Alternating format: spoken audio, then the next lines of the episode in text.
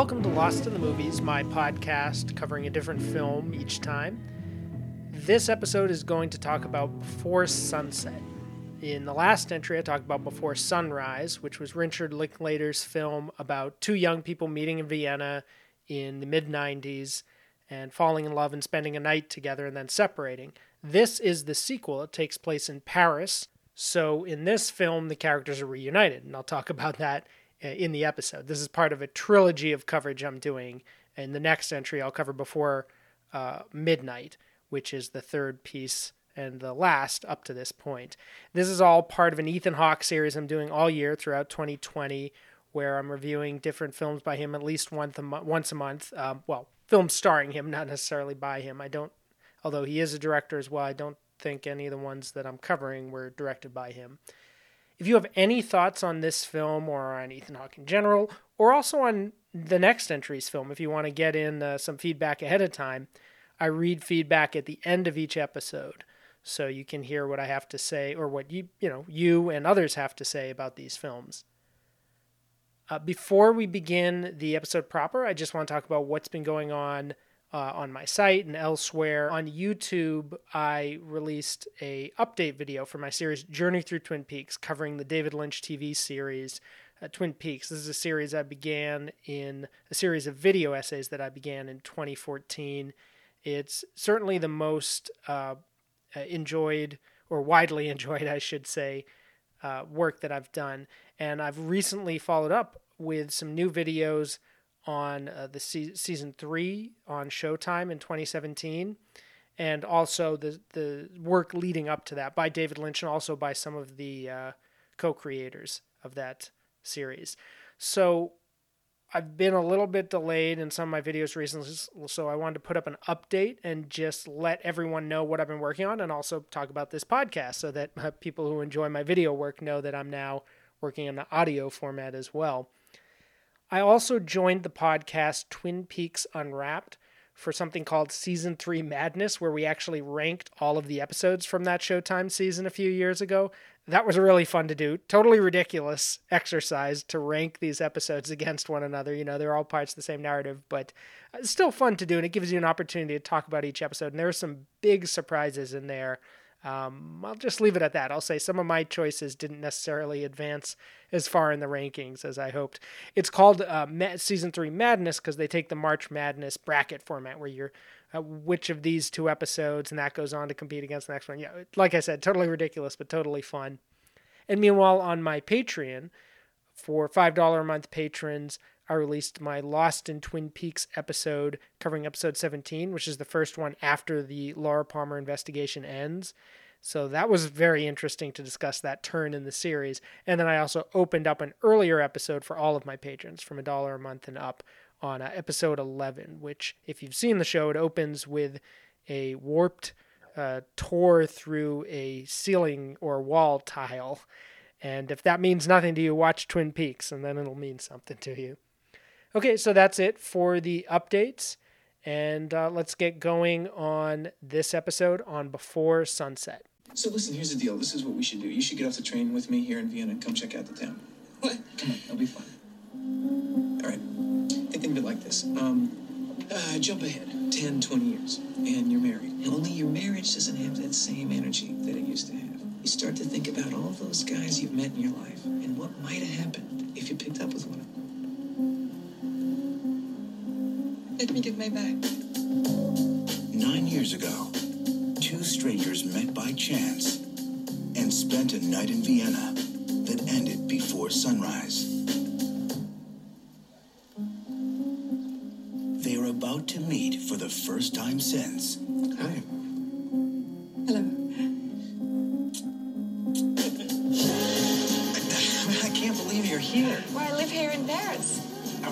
Wanted to you for so long, you know, that now. Me too. How long do we have? 20 minutes and 30 seconds? No, Let's we, go. got, we got more than that.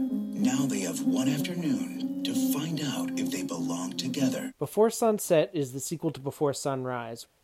That film was shot in 94, released in 95, and this film, Before Sunset, was shot in uh, 2003 and uh, came out in 2004, or at least takes place around 2003, because it's been nine years since the characters saw each other. In the original film, Jesse, played by Ethan Hawke, is an American traveling through Europe. He's just broken up with his girlfriend and he's a little bit lost and just taking a trip around to soothe his soul, I guess. He runs into Celine, played by Julie Delpy, on a train coming into Vienna. And he says, Why don't you just come off the train with me? Like they had a good conversation. She agrees. They walk around Vienna all night. They end up making love out in a park uh, under the stars. And in the morning, they say, you know, we shouldn't write to each other. We shouldn't call. It's just going to fade if we do that. Why don't we meet back up here in six months? That's that. That's the end of the movie. So nine years later, Richard Linklater, who'd made the first film, was emailing back and forth with the actors. They'd had these ideas for years about why don't we follow up with the story, see how these characters are doing, and they all wrote it together. And then the way this film is shot, instead of taking place over one night, it takes place over two hours or less than an hour, like probably an hour and a half or so. And it takes place in real time with a lot of long takes with a steady cam following the characters along and they're talking. The premise of the movie is that Jesse has written a book, and it's a book that's obviously about his experience in that first film. And as he describes it to some customers in a Shakespeare and company in Paris, um, or actually not customers, they're actually reporters, I think, or, or book critics. So he's sitting there and he's talking to them about it. And as he talks about the subject of the book, Linklater flashes back to images from the film without the sound of him talking. And we just see these images, and they feel kind of iconic now. You know, when we're watching the film, that film Before Sunrise unfolds in a very natural, spontaneous way. But now looking back on it and framed by these images of him nine years older talking about it, it takes on this mythologized air, which is a great way to bring us back into the world of this film. One of the reporters is pressing him, Did you have this experience? Did you meet a girl like this? Well, yeah, sure, but that's not the big deal. Well, what happened? Did you did you end up with her? I can't tell, you know, that would that would ruin the book and all this stuff. And they're just talking, talking, and then he turns and he looks to his right, and there's Julie Delpy, nine years older, sitting there watching him and I think this must have been on Linklater's mind when he shot this. Uh, it's a lot like Harry Lime in the doorway in The Third Man, where we've heard about this character, heard about this character, and then suddenly a light goes on. He's just standing there smiling. She's kind of the Harry Lime in this movie, uh, although we don't have half the movie to wait for her. She shows up in the first few minutes, but it's just very quick and to the point. It could be anticlimactic, but instead it just it works very nicely. So they get together. They're walking around outside. He has a plane to catch, so he's under pressure. And she, the whole time, he's very eager to keep this thing going, to keep walking and talking and oh yeah, yeah, I got to get that plane, but there's no big deal. I get I'm getting there two hours early. They'll send a car to get me, etc., etc. And she's always demurring, deferring, like, well, we don't want you to miss your plane. We're gonna make sure you get your plane. You you have to go. You can't come now. No, we can't do this. Even though she's the one who showed up at the bookstore, she's letting him do the leading in this. And that's an important point because it comes into play at the end. So she tells him that she did want to go on, and she says, "Did you go there to, to Vienna?" And he says, "No, no, I didn't. I didn't go. How about you, or whatever?" And she says, "I couldn't. I I really wanted to. I'm so glad you weren't there. I would have felt so guilty." Uh, but I couldn't go. My grandmother died. She talked about a lot about her grandmother in the first film. She says, "Yeah, she was really sick and she ended up dying and her funeral was actually that day the day that we were supposed to meet up in vienna december 16th 1994 but why didn't you go? You what you don't have an excuse. And then he grins sheepishly and she goes oh my god you did go didn't you? And you didn't see me. Oh i feel so bad. And he's oh no no it's not a big deal. And so they kind of walk around and they talk through the whole couple hours. She's a activist. She's involved with an environmental charity or probably more of an action group. And she is living with a photojournalist who is always traveling, so he's, he's not around, and she kind of sees him sporadically. And Jesse is married, and he has a son. And she already knew this. She read the article about him. And it's interesting how this comes up. It doesn't come up that he's married until halfway through the film. I think he's probably got a wedding ring on, and an astute viewer would notice and look at that. Well, I did remember that he was married, so maybe I wasn't looking this time, but she knows that he's whatever happened between them and could have happened is over. They've moved on with their lives, but isn't it nice now that they can talk and they can be very mature and adult about it and, you know, talk about this. And as the time goes on, this sort of cracks emerge and vulnerabilities and some awkwardness, and uh, and then finally it comes out that when they're driving in a car where he's cajoled her into having their car take her back to her apartment it comes out that that uh, first of all he's not happy in his marriage. He's just not in love with his wife. Basically, he loves his son, but he married her because she got pregnant and they were off and on. And he thought, "I'll do this. I'll be responsible. Is the right thing." And it just uh, it wasn't the right thing really, and they're not happy together. And she, on the other hand, uh, is is kind of miserable, and she's had so many relationships and they've all just ended. They've broken up, and then the man has gone on and gotten married like immediately after they broke up. So she's just feeling worn and like almost used in a way. They'll tell her afterwards that she taught them how to love. So she's unhappy, he's unhappy, and they finally admit this to each other, but they don't admit it in a sort of a gentle way. She's getting really upset, and she's upset with him. She says she was fine until she read his book and had to relive this moment and feel like she'd lost so much, she'd lost that romanticism of her youth, and it was all tied up with him in that night. She calms down, he comes clean to her because he's been a little bit been putting on a front, it feels like. I mean, they both have.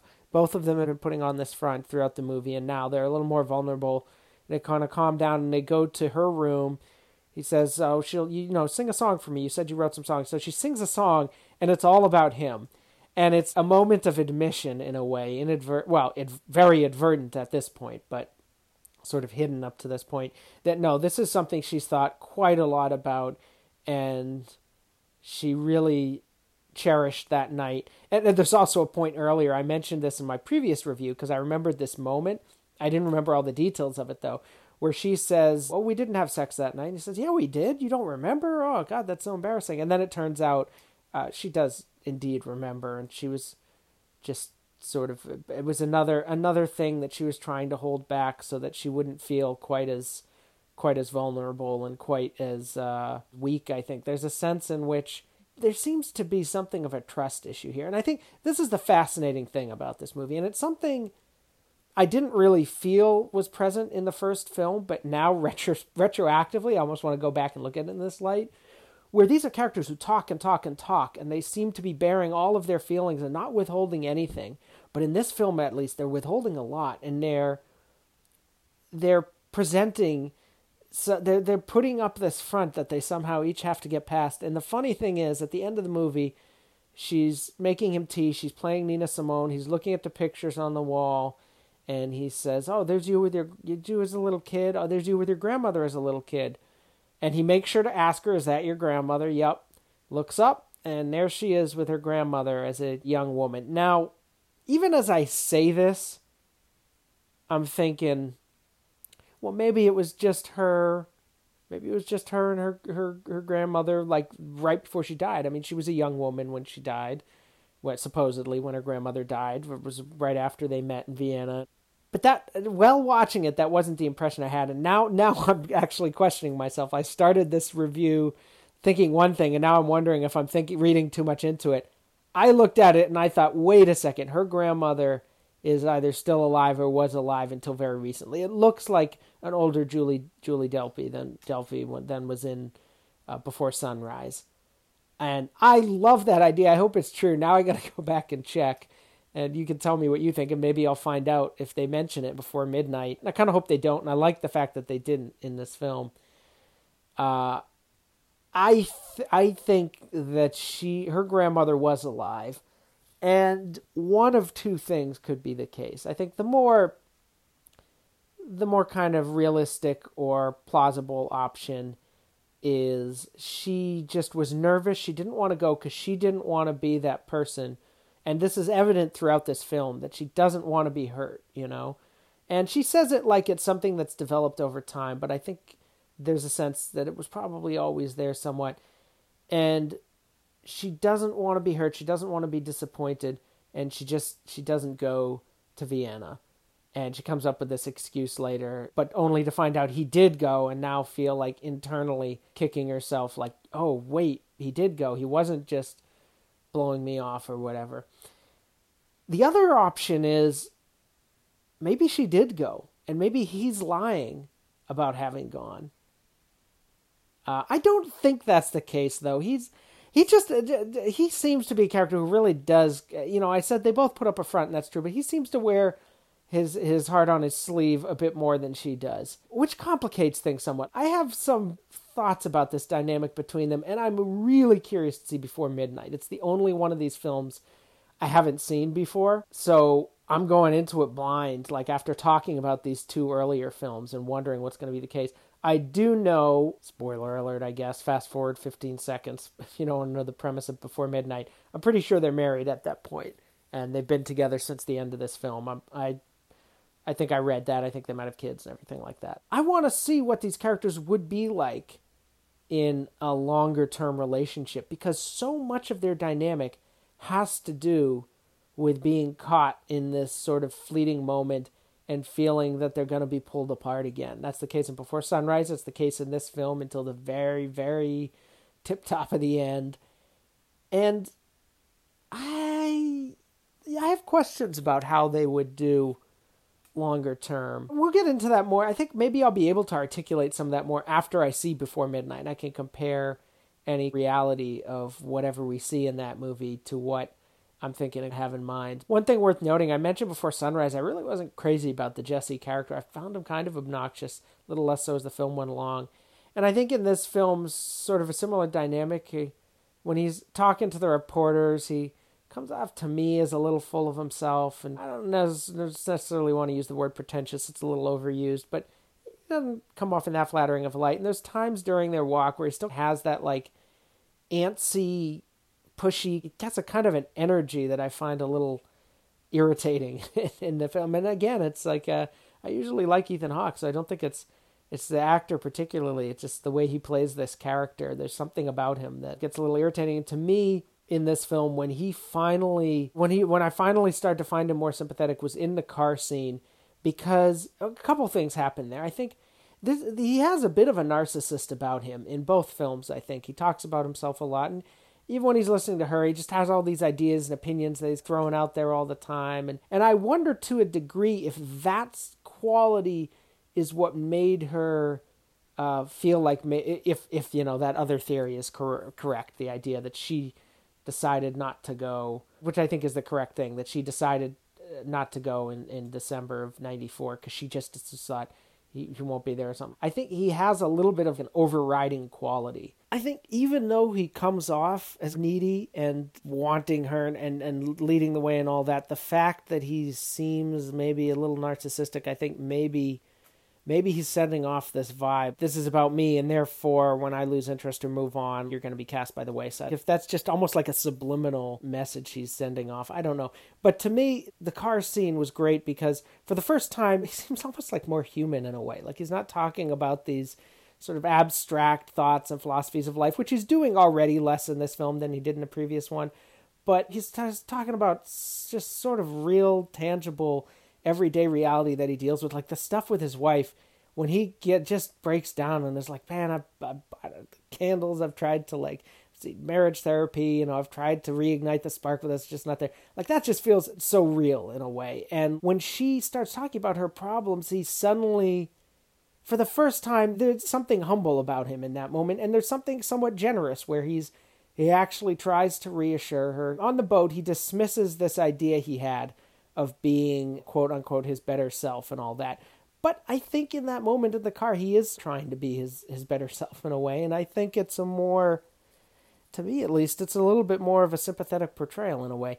So anyways, the film ends there he's not going to catch his plane. He knows it. They finally it's almost like they finally clicked like they they have this connection throughout the whole film and they have an energy and a dynamic but they're a little bit at cross purposes. They're a little withholding. They're a little things aren't quite right, you know, between them. And it's like they finally vibed in this last scene where she's singing Nina Simone, and she's finally comfortable. She's not telling him constantly telling him, "Oh, don't you have to go? Don't you have to do something?" And that's the other thing is like there's a mixed message where she's sending where it's like you you could read it as she's kind of uncomfortable, she doesn't want him there, but I think what they're trying to convey with, with her constantly reminding him doesn't he have to go is she wants to test and make sure that he really wants to be there for her. So where are they going to be? Where are they going to end up? It seems like finally, after this long period apart, they they may have finally found their way back to one another and really found their way back to one another. The whole film is the process of scraping away at the barrier that's grown between them in the passage of a decade and their separate lives. That's kind of what's going on here. It's not just like a free floating conversation, there's a drama to it. And this is a film, I think, even more than Before Sunrise, it would be fun to like go back and watch it after making it to the end and knowing it, these things, and then watching it again and keeping an eye out for what they're not saying and what they're not doing. And, you know, in a way, I was doing it this time because I had seen this film before, but I'd seen it probably 10 years ago. And so it, I, there was a lot I didn't remember. One last thing I want to note is uh, with Before Sunrise, I talked about the zeitgeist and the era that it took place in, the mid 90s. There's just this glow, this optimism in the air in Europe.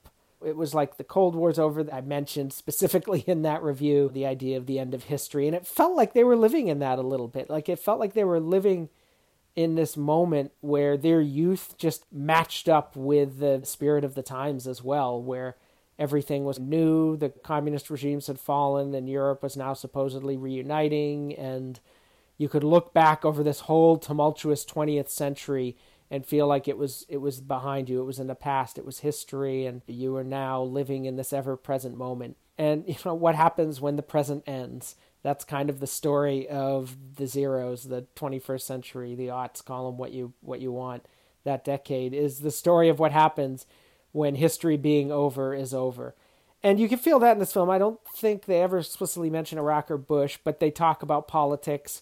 And she says something about an imperialist country. Says, "Oh, I, hmm, I wonder which imperialist country you're talking about." She talks a lot about the environment and concern, and there's a sense again of living in time and living in history and you know part of that has to do with the characters growing older but i i do feel like there's something about that time as well that just was different and i think as much as before sunrise captures the feeling of the 90s i think this film does capture that feeling of the zeros and that exhaustion and frustration manifested through the characters personal lives but part of this larger story of the times and it's funny watching it because i'm a good i guess 10 years behind these characters they're very much gen x or probably born in the early 70s. Literally, Ethan Hawke and Julie Delpy were born in probably, you know, between the 68 and 72 or something like that. So they're like young people in the 90s.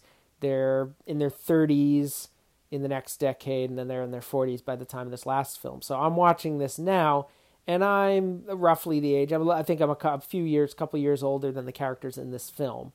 In this, in you know, the time I'm presently living in now, obviously. But I look at it and it's like, well, how much of this feel of this film and a little bit of the weariness of it is due to them having now lived 10 years more and being in their 30s, having that water under the bridge? And how much of it is just those times? Because I was 20 at this time and I felt a lot like I think the characters feel in this movie, a little exhausted by the world and frustrated and like there was something already in the past that was missed like a, that the, there wasn't a possibility for romanticism anymore so I don't know. It's a good match of characters and story and uh, just the time that it was made. So I very much look forward to seeing Before Midnight, not just for the characters, but seeing how it captures the spirit of its times as well. How that's a constant thing with with Linklater's films, and particularly these films in an indirect way capturing that zeitgeist. Thanks for listening, and if you're enjoying the show, please rate and review it on iTunes. You can subscribe there as well, and that's great probably the best thing you can do is rate it, write a review. That's what gets it promoted more on iTunes. So more people will see it. Right now, people are seeing it uh, mostly who are already listeners to or viewers of my other work elsewhere. So they're, you know, I'm leading them to this, but I'd love for it to start showing up in people's searches for particular films or movies in general on iTunes so that they can find it that way and uh, you can help in that process. Also, if you really enjoy what I'm doing and you want to hear much, much more, consider becoming a patron uh, month to month for a dollar a month. You will not just have access to a new, huge, usually two or three hour episode each month, but also a huge archive of hundreds of hours of material Uh, what I'm releasing publicly right now, which is often from my archives, is just like a small sliver of that. So you can hear much more there. And if you become a patron for $5 a month, you're a Twin Peaks fan, you can hear uh, brand new episodes of my Lost in Twin Peaks podcast month to month. You get the them when they drop right away instead of having to wait a half a year to hear more like most of the other patrons. So those are some of the perks of that. You can also check out my work at lostinthemovies.com and Lost in the Movies on YouTube. Now, let's play a little bit of a taste for the next episode, which of course is going to be Before Midnight, concluding this trilogy. And how did you two meet? We met about 18 years ago. We kind of, sort of fell in love. And a decade later, we ran into each other. No, no, no. You wrote a book, and I read about it and went to look for it. Oh, that's pretty romantic.